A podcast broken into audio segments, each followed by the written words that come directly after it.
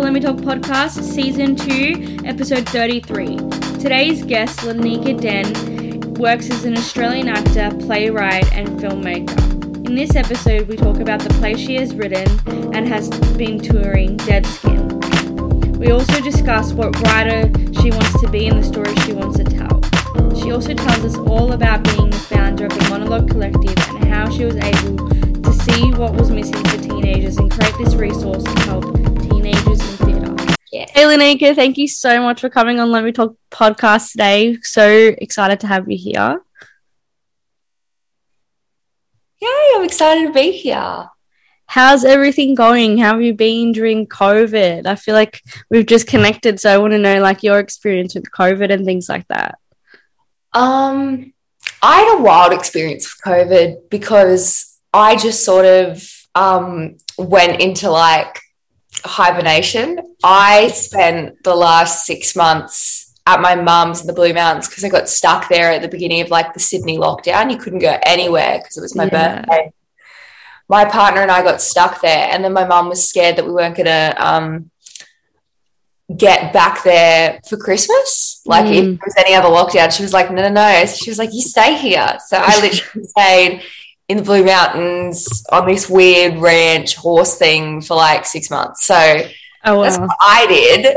yeah, you're just chilling, chilling on the ranch. That's cool. Though. yeah, it was great. And I like I was just working remotely and um just did just did a bunch of writing stuff. So that's what I was doing. yeah. How about you?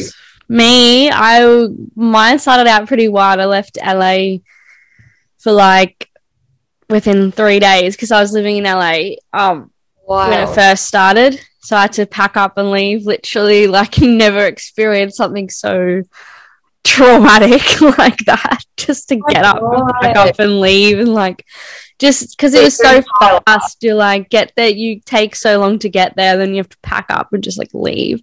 Um, and yeah, then then it just allowed me to concentrate a lot of like on all of this kind of where let me talk came from like i was like i'm so over this like just because i'm in melbourne so our isolation was like forever Ew, you've been in isolation for like your entire life. i know Two literally babies been born in the time that you've been in isolation. yeah and at the same time like it was like traumatic at the start but then like once we got into it i was like i kind of like a little bit thankful because like it allowed me to just really like refocus on things that i wanted to do. And like when i was in la i was working like 14 days straight. Like i didn't even have time to do what i wanted to do. Like it was like oh, crazy. like i'm so thankful that i, I went to la and stuff but it was just like cr- like crazy and like such a reality shock when you get there and you're like okay this is not as like simple as i thought or like i wasn't as prepared as i thought i was going to be so yeah, Yeah. it was crazy but hopefully we're seeing the end of it a little bit now like i know there's another variant but hopefully we don't have to like isolate again and things like that because it's stressful to isolate like and just oh, i think you just forget how to be social for so long like we were Oh. just like locked in I'm not good normally socially. So then when like you throw COVID and it's like, oh, I've got to, it's like me doing like an awkward year six dance. Like I just Yeah. can't work out how to speak to people. yeah, Um, literally. Yeah. But it's it's difficult when you're just locked up and you haven't really been around people for ages. But I'm so grateful that we're at well, we're a little bit like better now and yeah. starting to come a bit accustomed to the new way of life, including the war right now. So we'll just keep going, keep pushing with whatever life throws at us. Really. Well, we actually start with a rapid fire on the podcast. Um, so are you keen for that one? Yeah, let's let's go. Cool. So the first one is uh, what actor inspires you the most? Oh, what actor inspires me the most? I'd say Oh, that's so hard. I'd probably say probably Kristen Stewart at the moment. Not Yeah. because I really believe in her like not because I'm the biggest fan of her work, not because of it always changes, but not because Mm. of like anything to do with that, but just to do with what she stands for Mm. and how much she just continues to go like continues to do whatever the whatever she wants and Yeah. like the journey between doing diana Mm. twilight it's just like oh that's just so lovely to see someone and like even if people think that she's her acting isn't valid or whatever like obviously there's a lot of people that think her acting is and she does incredible work for what she wants to do and the way she talks about her process is just incredible and a Yeah. queer woman so i love her Yeah, yeah. She's actually really great. Like I feel like she's gotten so much scrutiny about her work and stuff in the media, which is Yeah. like I don't even know why. Like I think she's a good actress. I I genuinely like her. I haven't watched Diana, but like I've seen like oh the you'll love it I need to watch it because I just I'm so intrigued by like the royal family and that story. It's a bit it's crazy, but um, yeah, she she seems like she can be in any role really. Like I don't see her. I don't know. She's okay. This is not probably like the right comparison, but like yeah so you can't, you know, those people, those actors where you're like, okay, I see, I just, they do one role and you're like, I, I struggle to see you in another role. Like, just Mm. like when I'm watching you in another role, I'm always reminded of that role. But she's one of those characters that, like, um, those actors that are like, you just, you, she can play anything and you don't really see her in that specific role. Like, I don't really, if she's playing Diana, like, I don't really see her as like Twilight anymore. Do you know what I mean? I feel like that's the same with Meryl Streep. You can put her in like anything, and she's just like, this Mm. is that, like, you know what I mean? You just she's that character. That's what she's playing, and you don't think of her other roles because you're like, she's just so immersed in each character that you're like, Jesus, I don't know. It's just like it's just like genius work. But yeah, I do I do like Kristen Stewart. I don't really I haven't watched a lot of her stuff, but the stuff that I've watched, I'm like, so good. And Yeah. she's she just does she's she stays in her lane and she does and she also is like so like outspoken with things too, which is which is great. Mm. Yeah, no, I love her. Um, and even like if she's got a really like people say that she has a very like serious and has this Mm. weird mannerism and stuff. And it's like no one's called out Ben Affleck for not being able to act for 10 years and people act like he can act and he's the most important person I've ever seen. So it's like she's literally doing similar to Ben Affleck in if you look at mannerisms and things, and it's like, but Mm. because it's man, he doesn't get called out. He sucks.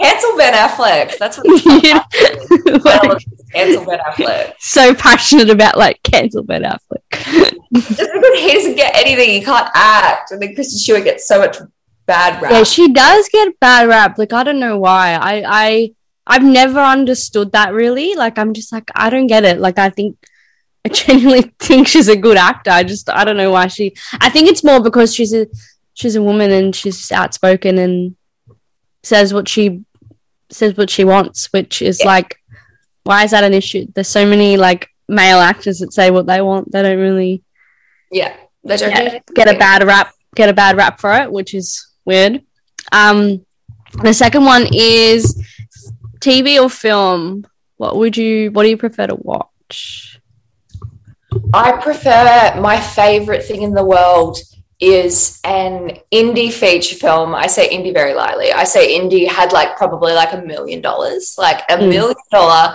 indie feature film that's been picked up by like A24 or like Mm. Magnolia Pictures. And it's just got that gorgeous aesthetic of whatever they're going for. yeah That is my, and it's usually about something important. That is like Yeah. my peak in what things should be. Though I believe that if you're like, I don't know, for me right now, what I'm trying to work on is what is TV structure because films don't sell it. Like you can't get as much money when you're um, trying to get to streaming platforms to make them Mm. as you can with TV.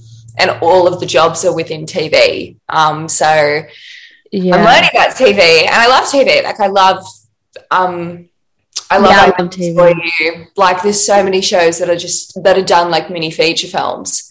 But if I'm honest, I I have a long attention span when it comes to film. Like people Mm. like, oh, we need to make TikTok series, and I'm like, I don't know, because I really I like a film and I like that period Yeah. I'll sit there for it. Yeah no i like films too i feel like i'm i'm the same like i love i love a good like rom-com blockbuster or whatever but i'm like i'm really like i like indie films as well. I just feel like there's a lot more room for like creativity in indie Yeah. movies, and like there's just like yeah, like the the stories are like quite. They have the stories are really important that that indie movies make, which is like it's just like I love watching those kinds of movies that have like meaning behind them and stuff. I'm not really like if I'm gonna admit like I'm not really like a Marvel fan and stuff, but like I appreciate it's- what they do. I just not like interested in watching it, which is like I don't know. I like if someone, if someone wants to come at me, like come at me. I don't care. No, that's like another product at the supermarket in comparison to like it's just like that's not your can of beans, and the other yeah, one's like, and I also appreciated seeing seeing people that like are not known, like that you don't that are just like are actual, like that are just just doing what they need to do, and they they're in independent movies. You don't see them in everything like all the time and stuff, and it's like it's interesting because like those are the actors that I feel like I admire because they they stick to what they want to do and they don't they don't do everything. Like they don't have to do everything because they know like what they want to do and who they are so that's awesome. Yeah, I love that. I love that.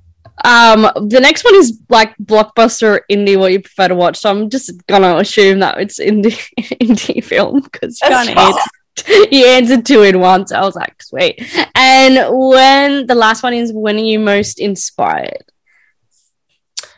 When am I most inspired? Um, I'd say that that is entirely random, and I think that's the greatest thing about it is that you won't have, and especially there's this whole like stigma with. I hate literary writers. I've done many literary writing groups because I come from a theatre background. yeah Get on with. I don't get on with playwrights because I'm. I started writing when I was 17. They don't they don't take me seriously, but then get jealous that I've got the opportunities that they want. It's like you just gotta you just gotta take it seriously. Like I write, that's fine. I don't I don't tell you you don't write when you're 45. yeah exactly um, Yeah. So they, they have a real issue with things and that I'm not allowed to be in there and stuff. And I think that's because they've got like these strict writing schedules and they have like the whole process. And it's very much like to me that completely I can't write like that because I, I won't have anything to say.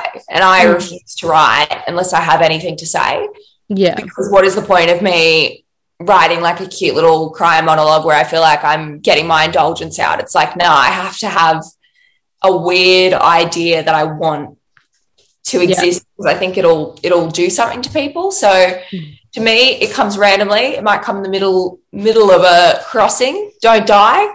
Just proceed crossing, but then write it down. yeah yeah just But like write it down.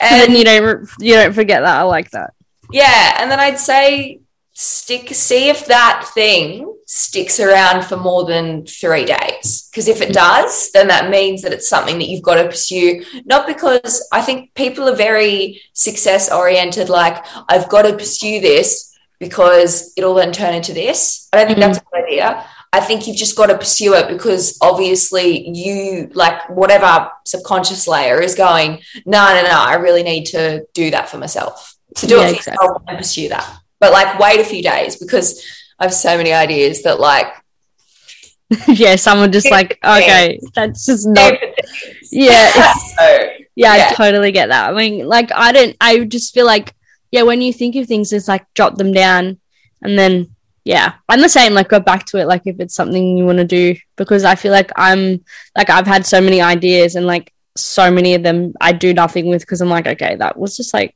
a weird idea. Like, maybe not. So, but, um, yeah, that's awesome. I like to hear that. It's just like random. but never I just say to that, don't get in your head that any of your ideas are weird. Mm, or like that they're bad because I think it's I think a lot of which makes me really sad. I think a lot of people don't write an idea that could have been so good and could have existed in the world and have been lovely because they thought that was odd. I think yeah, it's true. never judge the idea, but just wait wait and see if that idea is still something that comes to mind like a week later because then that just means that you want to do it. I don't think you should ever judge the actual idea that you're creating. Yeah, Like- that's true. Well, that's something I've learned. Don't judge. Don't judge the No, idea. no, no, because maybe maybe that idea was the starting point for something that was going to be entirely different. Mm, But it's just whether you yourself subconsciously go, "Oh, I actually want to do that," or you going, "Nah, I'm just having a laugh, just having a laugh. I don't want to do that." true, true. Well, like you've had such an interesting journey. Like I'm just like obviously reading up on you and stuff. Like no, no stalker vibes here. Just got to do my job, you know, as a podcast host. Um, yeah. So I'm just so interested in how like it began. Like what, what got you into like wanting to be in the industry and yeah, take me from like the beginning. Like how did it all start? Um, well, I was mute at school because I was really overwhelmed. Like I was I was very very shy but also just mm. socially awkward. I didn't understand how to have a conversation with people until I was like probably about 10.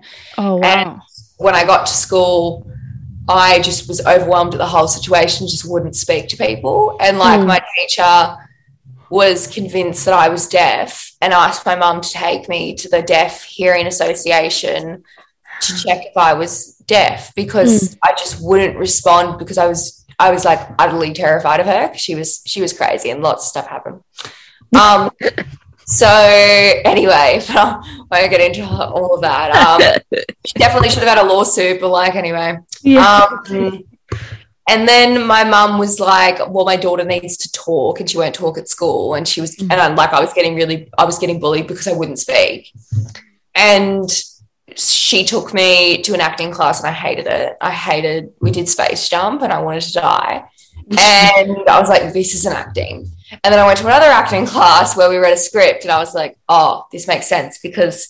It's like person A and person B, and it shows you how they have a conversation. And then yeah I sort of fell in love with it because I'm a very, even though I was always a very um, wouldn't speak sort of gal, mm. I've always been super, super emotional, like to, to an extent that's unhealthy and like sometimes inhibits my ability to like live every day. But mm. acting was something where I could be taught how to have and and writing everything that's come from that, something where I could be taught how a conversation works. Yeah and then how I can use my emotions for something that people view as a really good thing or a valuable thing that's taught them something. And it was a place to channel that yeah. with learning how to have a conversation.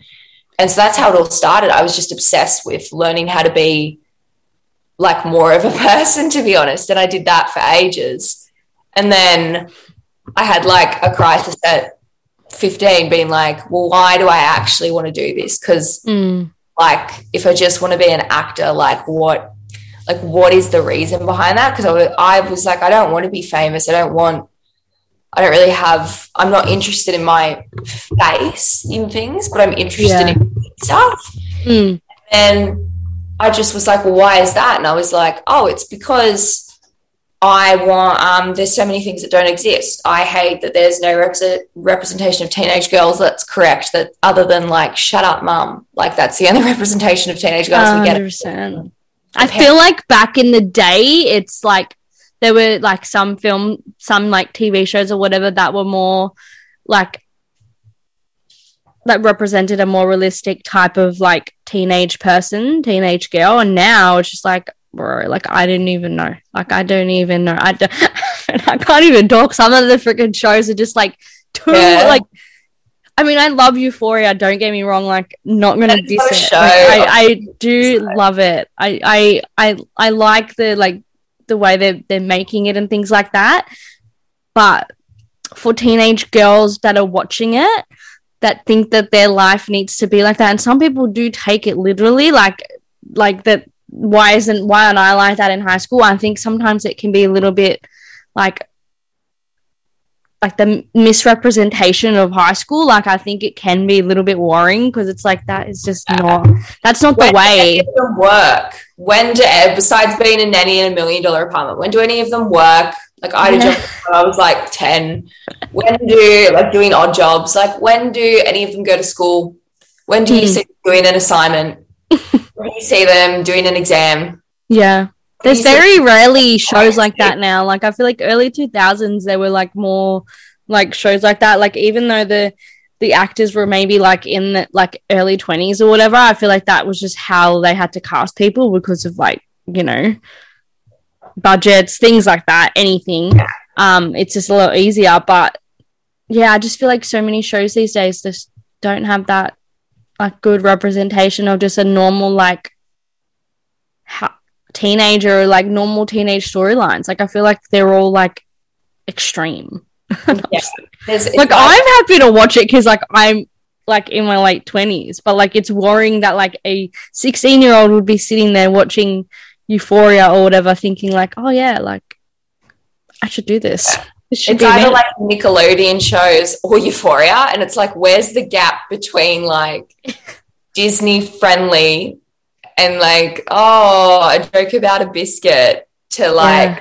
full on sex scenes, drugs. And it's like fair. Both of those experiences are valid. Both people Yeah. go, can go through those, but there's no middle ground. There's no middle ground. Yeah, exactly. That's what I think is like missing. There's no middle thing where it's like just a normal like teenage show. Like, yeah, everyone has drama. Like, you have to dramatize things in TV, of course. But I just feel like there's either one extreme or like there's the other, like Nickelodeon and Disney, and then yeah, there's just nothing. Yeah. Nothing in the middle, just for like a good hearted like teenage show. I don't know, but yeah, I, I agree with that. Um, so what? Um, so how when you got out of like being able like learn? Did you literally learn how to have a conversation when you were like in the classes in acting and stuff? Is that what kind of gave you the confidence to then go out in like the real real world or to actual Yeah. school and like talk to people?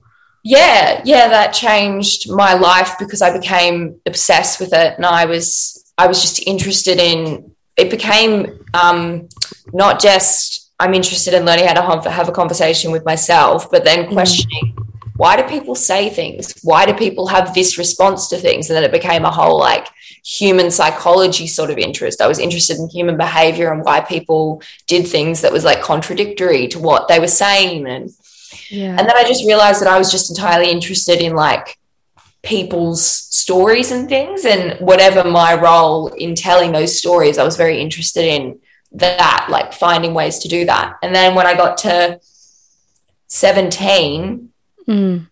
um, I was sort of like, like I was auditioning for like big shows and stuff and was doing things.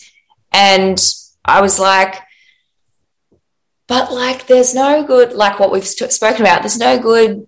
I was looking for a monologue for an audition for some theatre show and I could not find anything within my age category. And I was just Yeah. like, and like even above, like even early 20s, I was like, all of this is about a husband. And I was just like, bothered. Like all this is about a boyfriend, a husband, or terrible Australian theatre monologues.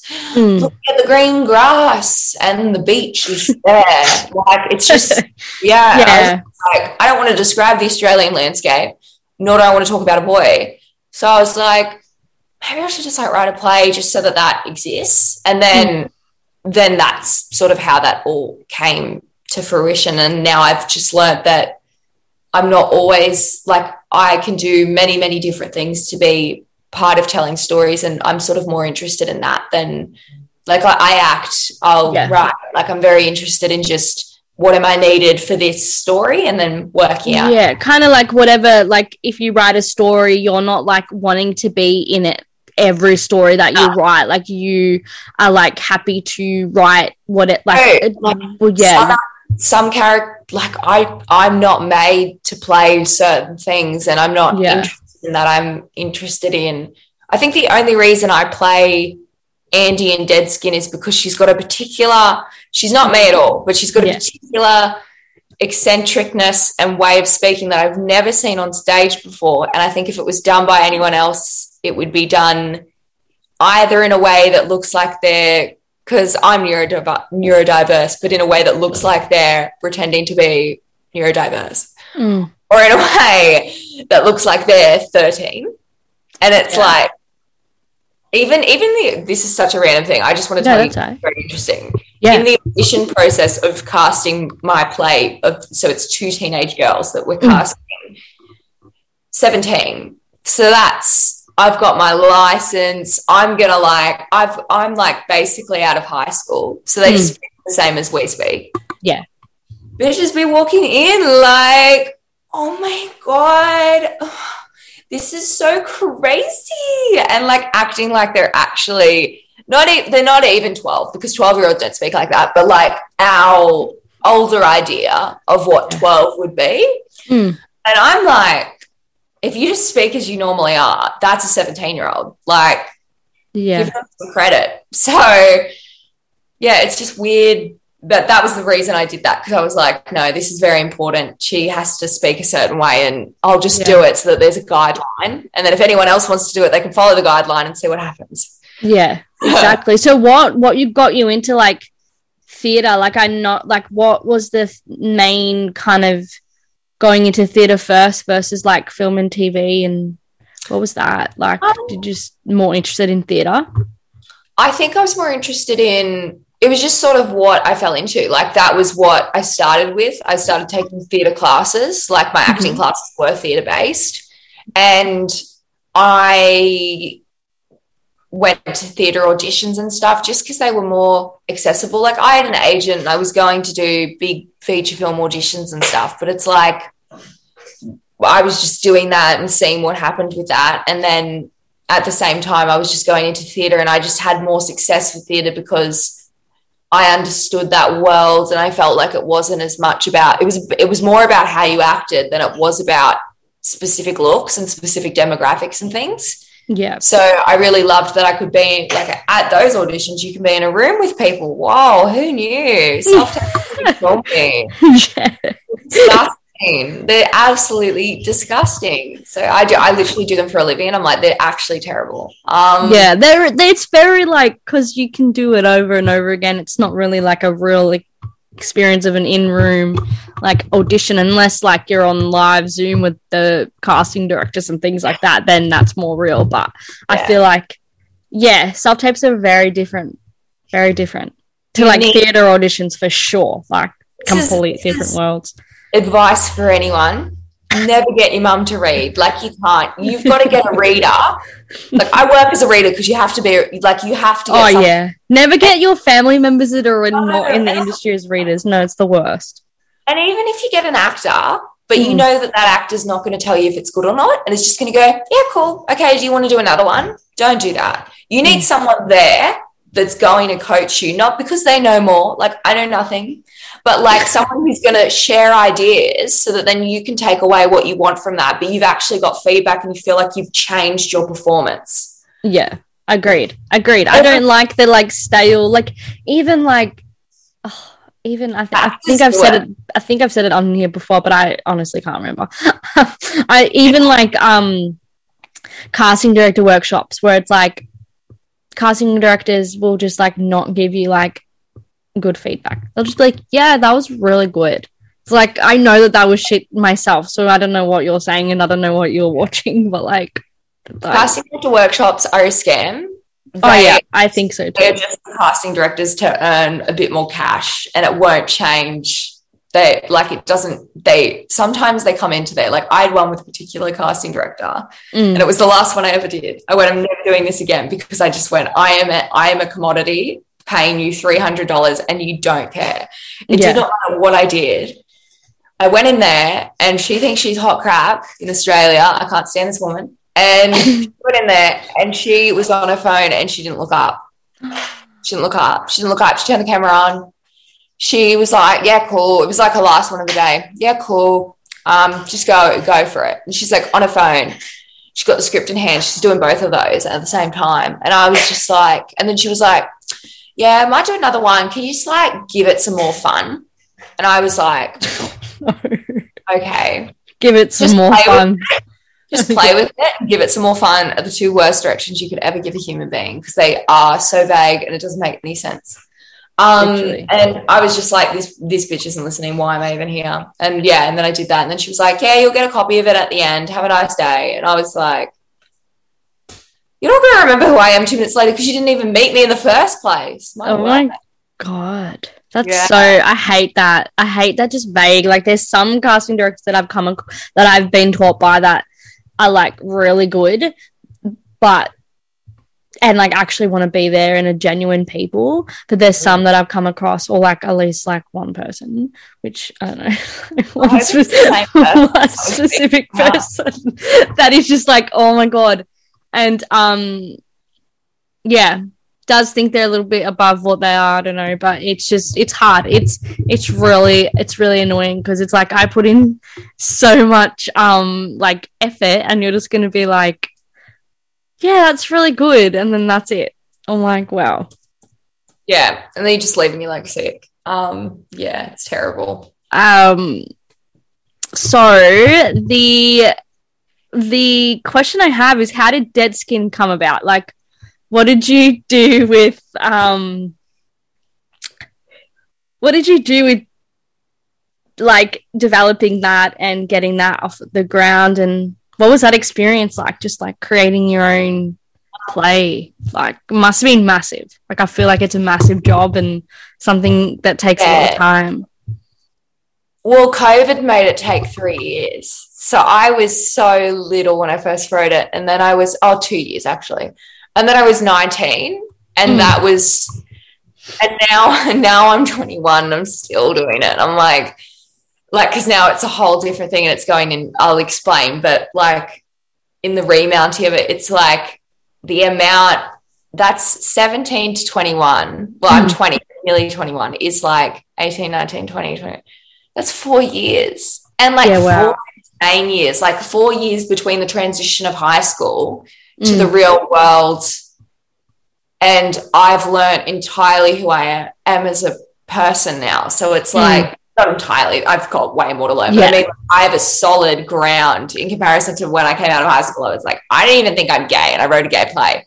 So, like, that's like that's the yeah. layers of that. So, yeah. So the period of doing this, I'm just very lucky. I'd say that I'm just very lucky that th- this was my first play I'd ever written, mm. and that doesn't happen for people. And it's yeah. I don't think it's because I'm overly great. Like I don't think the first drafts of Dead Skin were amazing at all. Like I yeah. don't. I just think I was lucky, and I had. I think it's all about perspective, and that's the thing that I like scream at people. And I'm not talking like cute diversity, quick um, tick quota boxes perspective, which is like it's queer and blah blah blah. Yeah, like just perspective that's mm. like I wanted to even within the writing of Dead Skin, it's episodic, it's everywhere. There's like weird video projections, and the entire thing is written in this real, like, gritty dialogue, like, really, mm. like, oh, fuck this, da da da. But in this real, like, heightened world where this mum character is like sort of there, sort of not. Like, it's just a bit odd, but like, yeah. feels like it's very very now, very here, and everything feels so urgent in the play. Mm. And but I think it's like the style of the play as well as the heart in it. Like I was because because I was 17, I was just writing bare, like I love the blah blah blah. like I think those two things, it's yeah. just very specific perspective. It's not mm. even about the quality of the play. The play is getting better every time it gets redone because because I was 17, I'm learning more about it. Mm. Not that not that it wasn't great at 17. Like I fully vouch that I wrote a structured play that was different from anything that was on Australian stages at 17.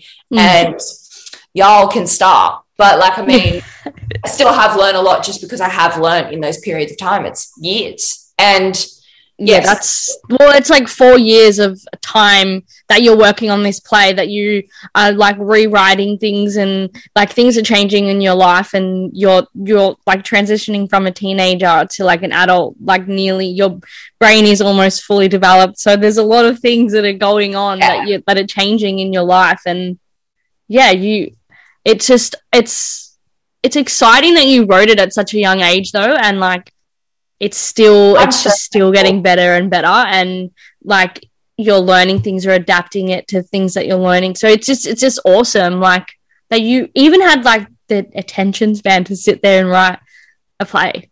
Because like at 17 like that that's so like unusual you know? Like at 17 i wasn't doing that. Like i was still doing like your general like acting class. So that's like yeah.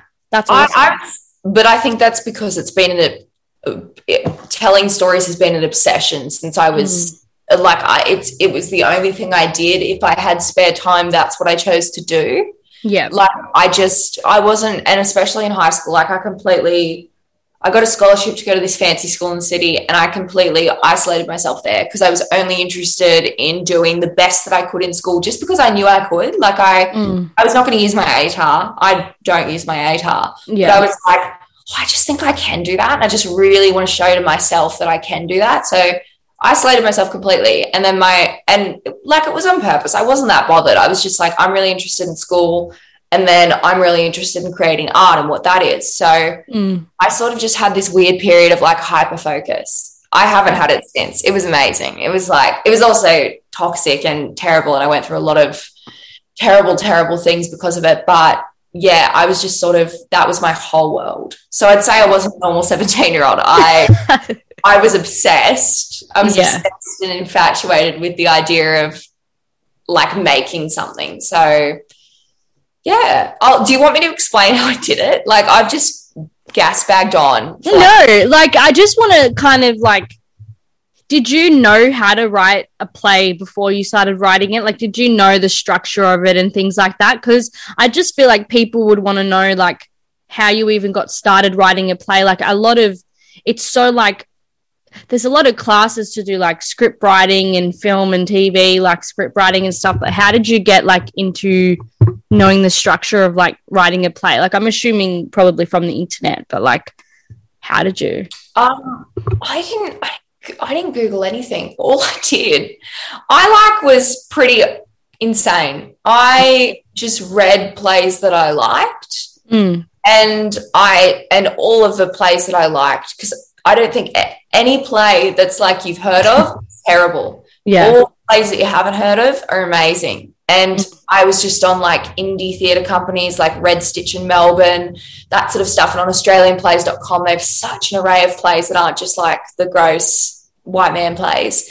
And I just read anything that was episodic, that was a bit odd, that was a bit Yeah. different, that was a bit, yeah, I just read so many things on there that just like opened my mind. Like I was, my, the play that read that changed me, I read at 13 and it was Patricia Cornelius's Love. And it's Mm. about um, these two like working class um, um, sort of women and these guys and this guy that comes in and it's basically about like a prostitute and a pimp and crazy stuff like it's Mm. and it's about but it's about their queer relationship Yeah. and I read that at 13 and it like changed my life so Yeah.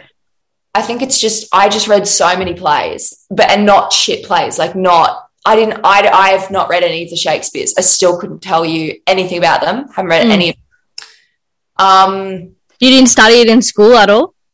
I did, but I didn't Yeah. listen. Like I did I did the work and I did the essay around the idea of it. I learned the quotes, but I did Yeah. not read the play.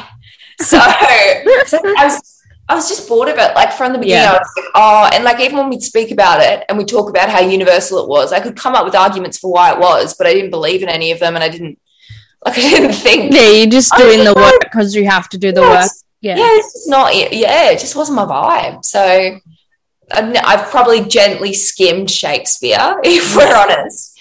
Um, so I just read a lot of plays, and I found this play called Baby Teeth by Rita. I can never say last name. And now it's a film. It's a gorgeous film. It's Yeah, definitely. I liked I love it. I think it's a Oh. great film. and I was just I was just obsessed with it because it's all episodic. It's all title cards. It's all all Mm. of that. And then I just went, I'll just do that. And then I sort of took that and then went an entirely different direction with it. And that's sort of where we ended up just because of all the things I've read. So I just Yeah. read things. Don't And where is it at now? Like where are you at with the play now? Like what what are you what stage are you up to? well, the whole process was is that I wrote it. Mm. It won this award um, at State Theatre Company in South Australia, won the Mhm. Young Playwrights Award thing, and I was like, oh, okay. I really, You're an award you're an award winner. really, You really really. are. Anyway, That's a, that's just like that's awesome though. Like the fact that you can put award winning next to your name, like it's Yeah. beautiful. It's a beautiful thing. so I was like, oh, okay, that's a, that's a bit of a moment. And then I then it got a stay. I submitted for it to get a stage reading at King's Cross Theatre. They have a program called Storytellers Festival. It got Mhm. selected for ten minutes there, and then my director Kim Hardwick read it and went, We're going to do 25 minutes. And then I was like, Okay. Because she was like, I really like it. So we're just going to do 25 and I don't care. So we read out 25 minutes of the work. And then people loved it. People were Mm. interested. People were like, What is this? Who wrote this? Blah, blah, blah. And then because it's got a different energy, like all the other stuff is like, I see the bush, da da da. And then mine's Mm. like, fuck you, it's like entirely different. Um, so then then from there it went on. I submitted for it to be programmed at King's Cross Theatre in their actual season. And my director from that stage reading, who Mhm. loved it, said, I'll produce it and I'll I'll make it through my company and we'll, I'll direct it. So it was sort of just that I submitted for stuff. I just submitted for things. I submitted for a bunch of stuff that I didn't get at all. But it Mm. still had like a real you've got to submit for heaps. Yeah, I think so too. Like in whatever you're like doing, like you're doing a film or if you're doing a play, or you know, there's even places that you can submit TV shows, TV pilots, or whatever. So I think it's like it's super important because then at least like, or even if you're not up to that yet, even just like giving it to different writers and like writing coaches and stuff to get their feedback and all that. It's so it's so important to just get other people's perspective because sometimes you get one perspective like they're only going to see like one one perspective they're only going to see their perspective of it. And i mean obviously sometimes too many opinions or whatever but like in order in terms of submitting like you just want to put your stuff out there and see what you get back really like and it's just you can take it further by submitting things. And yeah that like there's fees and things like that of course but yeah i think it just all depends on how motivated and how like how much you want it really and how much you want something that you've written something that's like close to you to succeed as well so. And you know it's a good thing because like even if you do get rejected from places like you start to build that like backbone of okay not everything's not everything's going to be a yes and i'm i'm building that thing that i might get a no so then anything else that comes to you if you're rejected again it just gets easier and easier i feel. Like you just expose yourself to something like that and allow yourself to take in the criticism that you might get. Like just going to only help you get better and help you learn what you could do better next time or help change something that might need a change in the draft or something like that. Totally agree. Also, just like whatever, like if they reject it, cool. I don't know. I'm not personal with my writing, even though my writing is entirely personal and is so like it seems like I'd be like people are Mm. like, oh, it's my life, and I'm like, it's really not my life. Um, but like, but it's really like hearty and stuff. I like will give it to anyone. Yeah. I gave it to anyone and anyone who would read it. Like when I first wrote it, and I and like they and like people would be like, I'll read it, and then never got back to me. And I was like, okay, I'll go on to someone else. Like I just Yeah. didn't care. Like I had no care. I think it's because I thought it was terrible. So I was just like, I'll just keep putting it out there and see Yeah. if anyone. I'm just waiting for someone to tell me it's actually a piece of shit, and you should stop sending this to people. and until people clearly that- not a piece of shit I'm no, like, I know, but I was like, until people do that, like I just had no Yeah. care. So maybe, yeah, maybe like that's the same with me. Like I'm not when I write something, like the stories that I'm writing about are personal. Some not. Some I'm just like they're just ideas and really like good ideas that I like, and they're not necessarily like personal stories or like my life kind of thing. But like some stuff that I'm writing now is like personal, but the writing for me is like I just want to get better.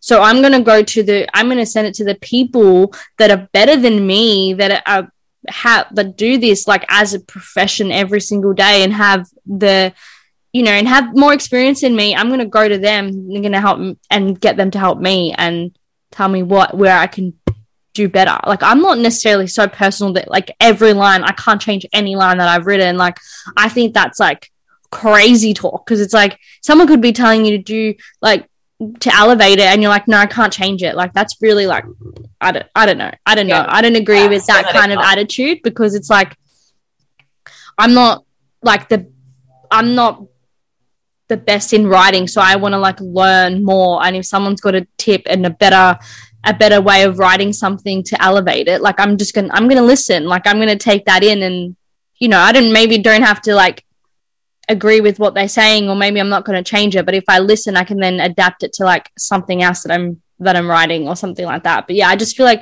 you just have to be open when you're writing and open to taking feedback. Otherwise, how are you going to elevate your writing? It's just not going to happen. I agree. Yeah. Um, so I actually read that you actually started a you, you you're producing a program and you produce a program called the Monologue Collective. I'm super interested in that because I know you were talking before about like not being able to find monologues and things like that. So is that kind of where the motivation came from to start that? Yeah. Um, I was literally in my HSC drama performance and I was so thankful that I saw this one show at Griffin the I think it's the one show in Australia with a monologue that's like eight minutes for a 17 year old girl who's actually interesting and is actually a person because it's written mm. by a woman and it's written by like a 25 year old woman. Yeah. Um, and I was so thankful that I saw that. But it's like if I hadn't have seen that play, there are no monologues, and the monologues you get recommended by the teachers are just terrible. So I was just like, what if teenage writers write the monologues for teenagers? For mm. the HSC. I was just like, that to me just makes the most sense. And then no one was doing that. That wasn't a program. And I was like, okay, well, I'll just like make this a program. And then everyone that I signed on, like I got, I couldn't believe some of the people who signed on. Like some people are like prolific writers in theatre that have worked at all of the Belvoir, Sydney theatre companies, Melbourne theatre companies, all of the yeah, big wow. people. And even we have the literary manager of Sydney Theatre Company giving a talk and stuff like crazy. And they all signed up for free. They were like, this sounds amazing. But I was like, oh, well, if I can get funding, like obviously yeah. I'll pay you. But like if you could send me any sort of like letters of support and stuff, I can try and get funding so that we can pay every artist involved. But everyone just signed on for free. That's and great. then and then, but because it was so insane with like the people that I got on, but also when writing grants, like you've got to be so specific and you've got to know their goals as a company, like mm. who you're applying to. And you've got to be so specific about how you're going to use every cent of their money. Like, never say that you need five grand and it's going to go here, here. Say you need $4,955 and that, that $5 is going towards this specifically. And that the mm. entire program, these are the specific aims. Nothing, nothing can be vague. And it's got to be, oh, wow. what are they? But like, that's actually not that hard. Like, if you, Yeah. because you don't have to write heaps. Like, you can write three sentences for an answer, but you've, you've told them everything they need to know. Like they don't want to read heaps. They don't want to read fucking paragraphs. They want to read Yeah. something that tells them straight away, oh, this is something that we should give money to, blah, blah, blah. So I just did that. I was just like, it's teenagers writing teenage monologues that doesn't exist. Theatre isn't accessible. Theatre is an Hmm. aging population. Only old white men go see the theatre. You need kids involved. Da da da. There's queer kids. There's kids from Western Sydney. There's kids from different cultural backgrounds. Blah blah blah blah. But it's not because they're there because they just are. They're not tokenized. They just were the best people, and they're the ones that got in. so sick. And then then I got funding from Create New South Wales, Rodney Seaborn, CWA, KXT, people like it's it seems like I'm running like a motorbike brand sponsorship deal. but like so yeah, got a few sponsorships, which like I think results in like 20 grand. Like it's nothing, Yeah. but at least it's enough to run the But that's still a lot though, like considering that program. grants don't.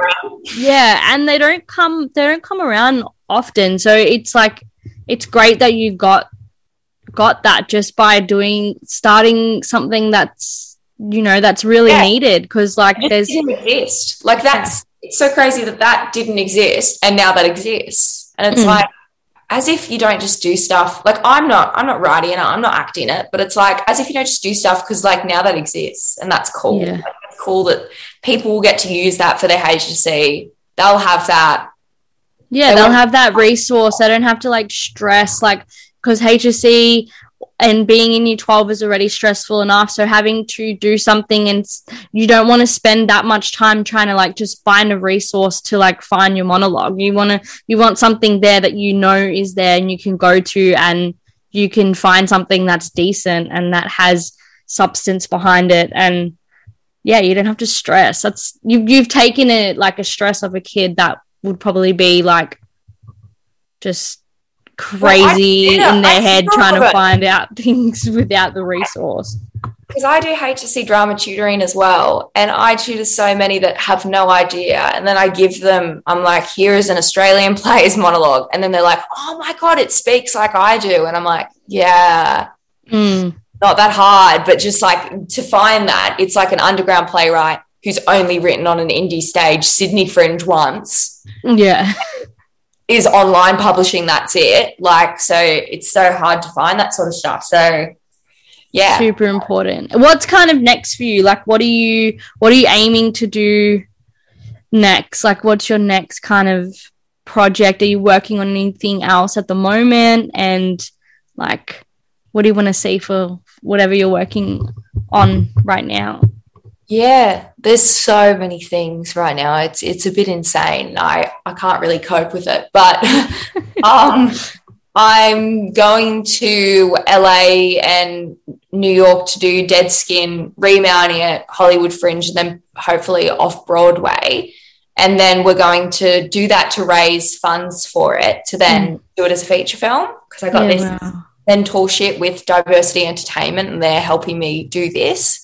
So that's the next like I've got to write a feature film and I, I'm I'm writing it at the moment. It's it's like first act's done, but I've got to write that and do that. So I'm still in Dead Skin Land, which is like it just feels like I've been in Dead Skin Land for so long. But yeah. I've found new things with it that I'm like because it was very unclear where I wanted to go with it at 17. And now I feel like I've found what that is now that I've learned about what the problems were that I think the characters were going through. So yeah so I've learned a lot and it's now it's all new and inspiring, but it's just it's just overwhelming because that opportunity means that I have to like really do and really like the stakes are higher for that. Yeah. Whereas all the other stuff, it's like it's only me writing and then I get people on. Mm. So that's happening. I'm writing, I just had a development at King's Cross Theatre for my next play, Feminazi, which I'm really interested in writing, which is about a self proclaimed feminazi who sets out to kill every man in the world. But it's actually about um,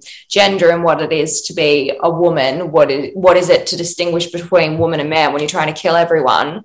And what does that actually mean about gender performance and that sort of thing? And like what is gender? What is queerness? Those sort of big big big questions that i don't know the answers to. Yeah. but i think that'll just be a play of us trying to work out what the answers are to them. Yeah. Um, so i'm keen for that and that's that's keen and there's a few people interested in that so i'm hoping that i can do that soon. And then i'm working on I've got a short that I'm filming this year, which I'm so excited because I'm going to film it at my old school, Nepean High in Western Sydney. They've given me, they don't know what the film's about. And I'm like, I'm so glad you don't know what the film's about because it's about, um, it's called Oi. Hmm. And it's about this girl who un, um, it's trying to stop the stigma against cat fights. It's about a cat fight that ha- happens in a school, but then it, yeah. it, cycles back to tell you the reason why the cat fight and the brawl happened in the middle of the school and like mm. what was the psychology that went behind this girl getting to this point to fight this other girl. Yeah. And trying to destigmatize that, like the sexualization of that, like how catfights are always like, oh, it's like girl on girl, that sort of thing, while she's also dealing with queerness, while she's also dealing with hypersexuality from trauma, like so many different things that are going on with that. And I, that's really precious to my heart because that's like yeah. eight four vibes. So, I'm working on getting that ready so that that can be shot and done. And I'm so keen it's going to be done at my old school. And they have yeah, no that's so awesome. Yeah, I did my first short film in my old school too. Yeah. I was like, guys, like, like, can I just use a school? Like, I'm yeah. come on. yeah. So I'm so I'm so keen. I'm keen to go back and I think it'll be great because we'll probably get all of the extras of students at the school and the students at the school just is it a performing arts school? is it just like a normal? It like... is. It's Povo as. It's not performing arts at all. Like there's meth okay, in the cool. bathrooms. It's very much like. like yeah yeah so i'm very keen for it to be like it'll be definitely that because that's what the kids are like there but um even though it is performing arts it's very odd um yes i'm keen for that and then i'm I've got two features that I am in that aren't mine that are coming up that are brilliant, brilliant things. I'm very excited to be involved in, and potentially a theatre show that I can't say I'm in yet because it's probably main stage and mm. not allowed until they announce it. But yeah, so that's lots, so exciting. I'm tired. I'm scared. Yeah, but you're doing so much, and you're so young as well. Like, and it's so inspiring because I haven't, you know, I've had like mainly like film and TV like people that are in film and TV come on, but like just to hear the whole theater side and how like how you got how you started with you know at such a young age 17 like riding dead skin like and just the processes of that like you know, I don't know who's out there, I don't know who's listening, but they might be more interested in theater and things like that. So they've just gotten a whole bunch of tips and advice and stuff from you, and you're still like not even 21 yet. So that's Yeah. that's just that's insane. And taking it now to like to becoming a feature film, like it just must be like so incredible just to have just to see where you started with dead skin to like where it is now. You must be like, what the hell? It was crazy. yeah, it doesn't feel real. I think when I'm in America, I'll be like, oh my God, I actually have to do something. Like, this has to. Yeah. Because at the moment I say it, people are like, oh my God. And I'm like, It's just a whole different thing. Like, yeah. like it's it just seems all a bit like too too crazy to happen. So I'm sort of Mm. just like, oh, we'll But see. you've also just got to stay like like one step at a time and like just keep focused focused like on what what's happening now because like it's so awesome for people to be like this is amazing this is amazing and stuff but then you start to get caught up in a little bit of being like yeah it's so sick it's gonna be amazing and then you start thinking about other things and you're like oh my god because i do that all the time like when i'm writing my feature films and all that i kind of try to like i just jump ahead and i start thinking about something else I'm not really concentrating on what i'm meant to be concentrating on. So it's like um but yeah that's so awesome and diversity pitches will 100% like they will they will do awesome stuff i know that. I mean i'm not just saying that because jesse's like my close friend but like i'm genuinely like i have learned a lot just when i'm when i started at like tafta which is like john's school like jess's dad and i just learned so much from there. And then when i met jess it was like okay this like all this stuff is making so much more sense and the process of e- processes of everything and just like taking your time with things i think it's super important. So i think it's awesome that you've had this time with dead skin and gone through like all your like each each age that you're at now like you've just gone it's come it's come with you you know what i mean and it's only going to get better and even when it's in a feature film i feel like it's it's going to take it to the next level Yeah, it's crazy. It's one day I will not speak about dead skin anymore, and it'll be a very weird, interesting day when I am not speaking about this play. It- But I mean, that's what happens though. Like projects can be on for for ages. You know, you could be on this one project for ages. It's just I know. It's- it's a I think special I'll be on thing, though. Five years. I think there'll be another five years of at least interviews and things about it. mm, And then I I think I'll turn 26 and it'll be done. I think. I think well, that that's I good to know. I think when you're 26, I'm probably going to be like old as so bit of an oldie. I don't know your age. But I don't think I'm freaking 26 now. Oh, you don't look 26. I get that. I get that sometimes. I get that like I get like 20, 21 maybe. Yeah, Which is good. It's good. It like adds another like couple of years acting life. Love. but I kind of want to get into the raising awareness section because we do that at the end of each um, episode, and you have something really like important, and I just want to get into it. And if you want to explain what you want to raise awareness to, that would be great today.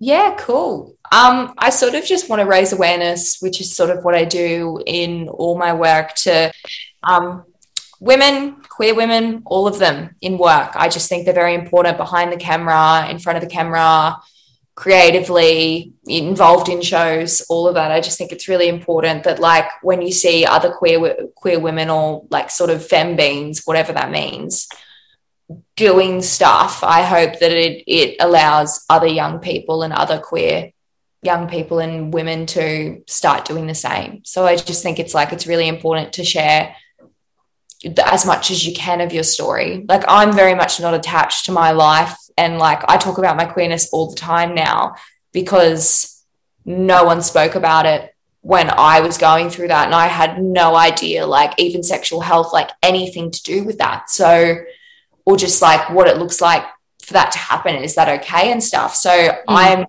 I just think if you can whatever in you that you wish someone else was already speaking about you as a person have to be an um, not an activist. Like I'm not going to go all like white girl boss on you because like Yeah. gross. And like it makes me sad that the amount of people that speak are usually white people. Like I just think that's really, really, really effed. And like white feminism is a real thing, and I'm here to be like that's that's just crap. And it's not my place to then go into another story about that. But I mean, I want more people that aren't just white to be saying this stuff. But I mean, I just Mm. think it's really important that you express things that you wish other people, uh, you wish you had at your age. Yeah. So I just think keep doing that. Yeah, of course. And like that's the thing with like even the monologues and stuff, like just creating all these new things so then the people that come after us have what we didn't have, if you know what I mean. And like Yeah.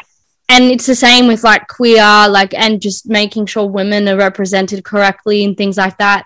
Like some there's some writers that are like ahead of us now that are doing it for us to make it easier for us to tell our own stories and have our own story stories noticed as women. And yeah definitely like i feel like it's a tough time at the moment in like the queer community because there's so much shit going on that i'm just like so angered about. Like just just like going back in time like we're literally like going backwards in some countries and like even our countries like going a little bit backwards with who's in um president who is in government right now Like And- trans people just need to be protected, and it's just so Yeah. devastating and effed that like there's still so many laws and still so many laws, and then just like subtle discrepancies that ensure Mhm. that trans trans people cannot like exist and have a great life. And I just think yeah exactly that just infuriates me. I don't understand why. it's terrible. It's like we're in 2022. Like these people, let them live, let them live who they want and be who they want to be. Like it literally has nothing to do with you. If someone is trans or if someone is queer or someone, whoever, uh, it has nothing to do with you because it's like it's not affecting your life. So why why do you care? Like just you know, it's not it's not fair to keep someone from having rights just because you don't believe that who they are is a who is who, they are is valid like it's it's just yeah. it's completely what we're going through right now is just completely like i'm just gonna say it's completely fucked up like i i hate it like i'm just i have so many friends that are like queer like that are in the, the community that i fully support that i want to like you know if they're not in this industry i want to share their stories as well you know. I want to like listen to them and un- and understand as much as i can and that's that's what you need to do. Like people that are i feel like people that are ignorant about it just literally need to sit down and have have a full conversation with someone who is trans and someone who is in the lgbtqi plus community because it's like unless you talk to someone that's in that in that's in that community and that's going through something um, and that's literally having their rights taken away from them right now like as we speak especially like what's going on in america and like texas and all the southern states it's like unless you hear what they have to say you're just you're gonna remain ignorant and you're gonna you're just gonna remain as you are. And like i'm not trying to preach or anything but i'm just like dude like all you need to do is listen. Take just listen to one person and it could actually change your life as well whilst you're listening to them. And just you know it's just it's it's disgusting. I mean i go through it with like my disability and stuff too so i'm like it's not maybe not on the same level but No, do people not are like just just being discriminated against. it's just people are just being discriminated discriminated against like on all levels right now in like so many different communities that are that are minority communities because other people mass communities just don't get it a lot of people that are just not involved in any of those communities just are just ignorant towards towards it Yeah. But it's just like humans should have a level of empathy. And if you don't have that, then like, are you really human? Because you don't, I don't have to have a disability to understand that you're entirely valid and what that is. Like, Mm. I don't even know what it is, but it doesn't matter. It's more like 100% that's as valid as queerness. Like, I would never think otherwise. I would never think that your problem is less than. Like, I would never. Yeah, exactly. And they have so many important stories to tell, you know? And what I hate is like that a lot of it is not being told because the the people that run the big the big networks or the big streaming platforms or whatever are white males that don't Mm. get it. that Yeah. choose to not get it as well. And sometimes like I genuinely feel sorry for them because it's obviously come their way of life and their their beliefs have obviously come from people that are just like them that never actually took the time to understand someone else. Yeah. You know what I mean? And that's it's the it's the it's the domino effect. And no one no one is there's too there's too many people that follow that same domino effect that refuse to like even just listen to someone that is trying to tell a story that's not the same story as theirs. So I don't, I don't, I don't, I don't know. I just, I, I'm so passionate about it because I'm just like, I'm looking at, I'm reading all these things, and I'm just like, this is just ridiculous. Like, come on. Like, there's going to be a time where there has to be a time where people just accept people for who they are and stay out of other people's business. Like it's literally none like it's nothing got to do with you, someone who someone wants to love and who someone wants to be. Like it's just nothing to do with you. Like just understand it, try to understand it. If you can't understand it, just don't say anything at all. Because if you're gonna say something that's just completely ignorant and rude, you may as well just like, you know, keep your mouth shut. Yeah. Just yeah. Just stop yeah just stop stop stop the like behavior that's happening right now be a part of the change rather than part of the problem yeah agreed agreed but you're doing great things and it's so it's so good to hear that like the successes you're having because i feel like anyone that's listening to this will be inspired and like you know you may have just made someone write their own play. Like, you know, you know what I mean? Like after listening so, email me, send me your play. I want to read your play. I want to read your film. I want to read whatever whatever people write that they're doing. So send it to me. Just look up my name. It's not that hard. Laneikka. You'll find it. Laneikka, which is a sick name, and we spoke about this before. Like you're gonna tell people we're gonna end with a high, like high note. What's the what's the meaning behind the name? Because I um, read it on IMDb and it's I love it. I love yeah. it. Um, so it's entirely made up. It's not Scandinavian or anything. I'm named after the yellow Teletubby Lala, and then the rest of it's just made up. So your your parents are obsessed with Teletubbies. like you yeah, my mum loves the yellow Teletubby. So so I love that. That's so cute. I love I love Lala. Lala Lala was cute. Ew, I love Lala. Lala yeah, was cute. I was obsessed with Po myself. Oh, like, everyone talks about Po, and you can all shut up about Po because I'm Lala and I'm hearing about it. That's so. I love that though. I love that your mum just like whatever. I'm just gonna name my daughter after Teletubby. I love that. Well, thank you so much for coming on, and I'm so looking forward to seeing Dead Skin. Like I have to see it. Like what is this now? I'm so excited to see it, and hopefully we can meet up in LA. Like I think I'm going to be there soon. I have no idea right now. Like everything's kind of timeline is yeah up in the air at the moment. But hopefully by January I'll be there. So if you are in the states, I'm sure we will connect and yeah, meet up. Yeah. So thank you so much for coming on and Thanks for having me. Thank you for listening to this podcast. You can find us on whatever podcast platform you use. And whilst you're there, please leave us a comment, review, and subscribe to us on Apple Podcasts. Thank you.